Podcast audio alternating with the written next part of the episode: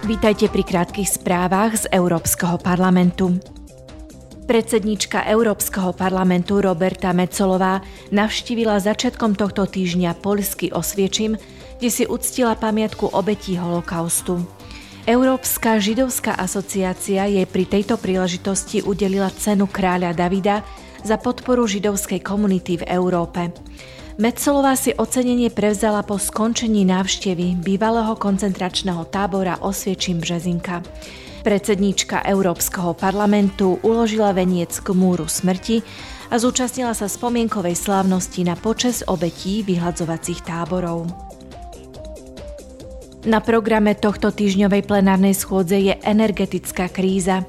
Parlament bude zajtra hlasovať o návrhu predpisu, podľa ktorého budú plány členských krajín na obnovu a zvýšenie odolnosti musieť zahrňať aj opatrenia na úsporu energie, podporu výrobu čistej energie a diverzifikáciu dodávok. Všetky tieto opatrenia sú súčasťou plánu Repower EU.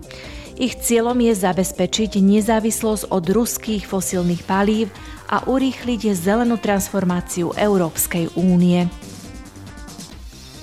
Spravodajkyňa vyšetrovacieho výboru na prešetrenie používania softveru Pegasus a rovnoceného špionážneho softveru včera predložila predbežné výsledky činnosti výboru.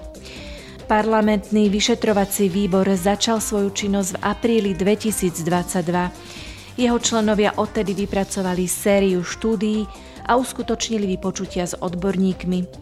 Okrem toho navštívili Izrael, Polsko, Grécko a Cyprus – cieľom získať potrebné informácie. To boli dnešné krátke správy, denné spravodajstvo Európskeho parlamentu.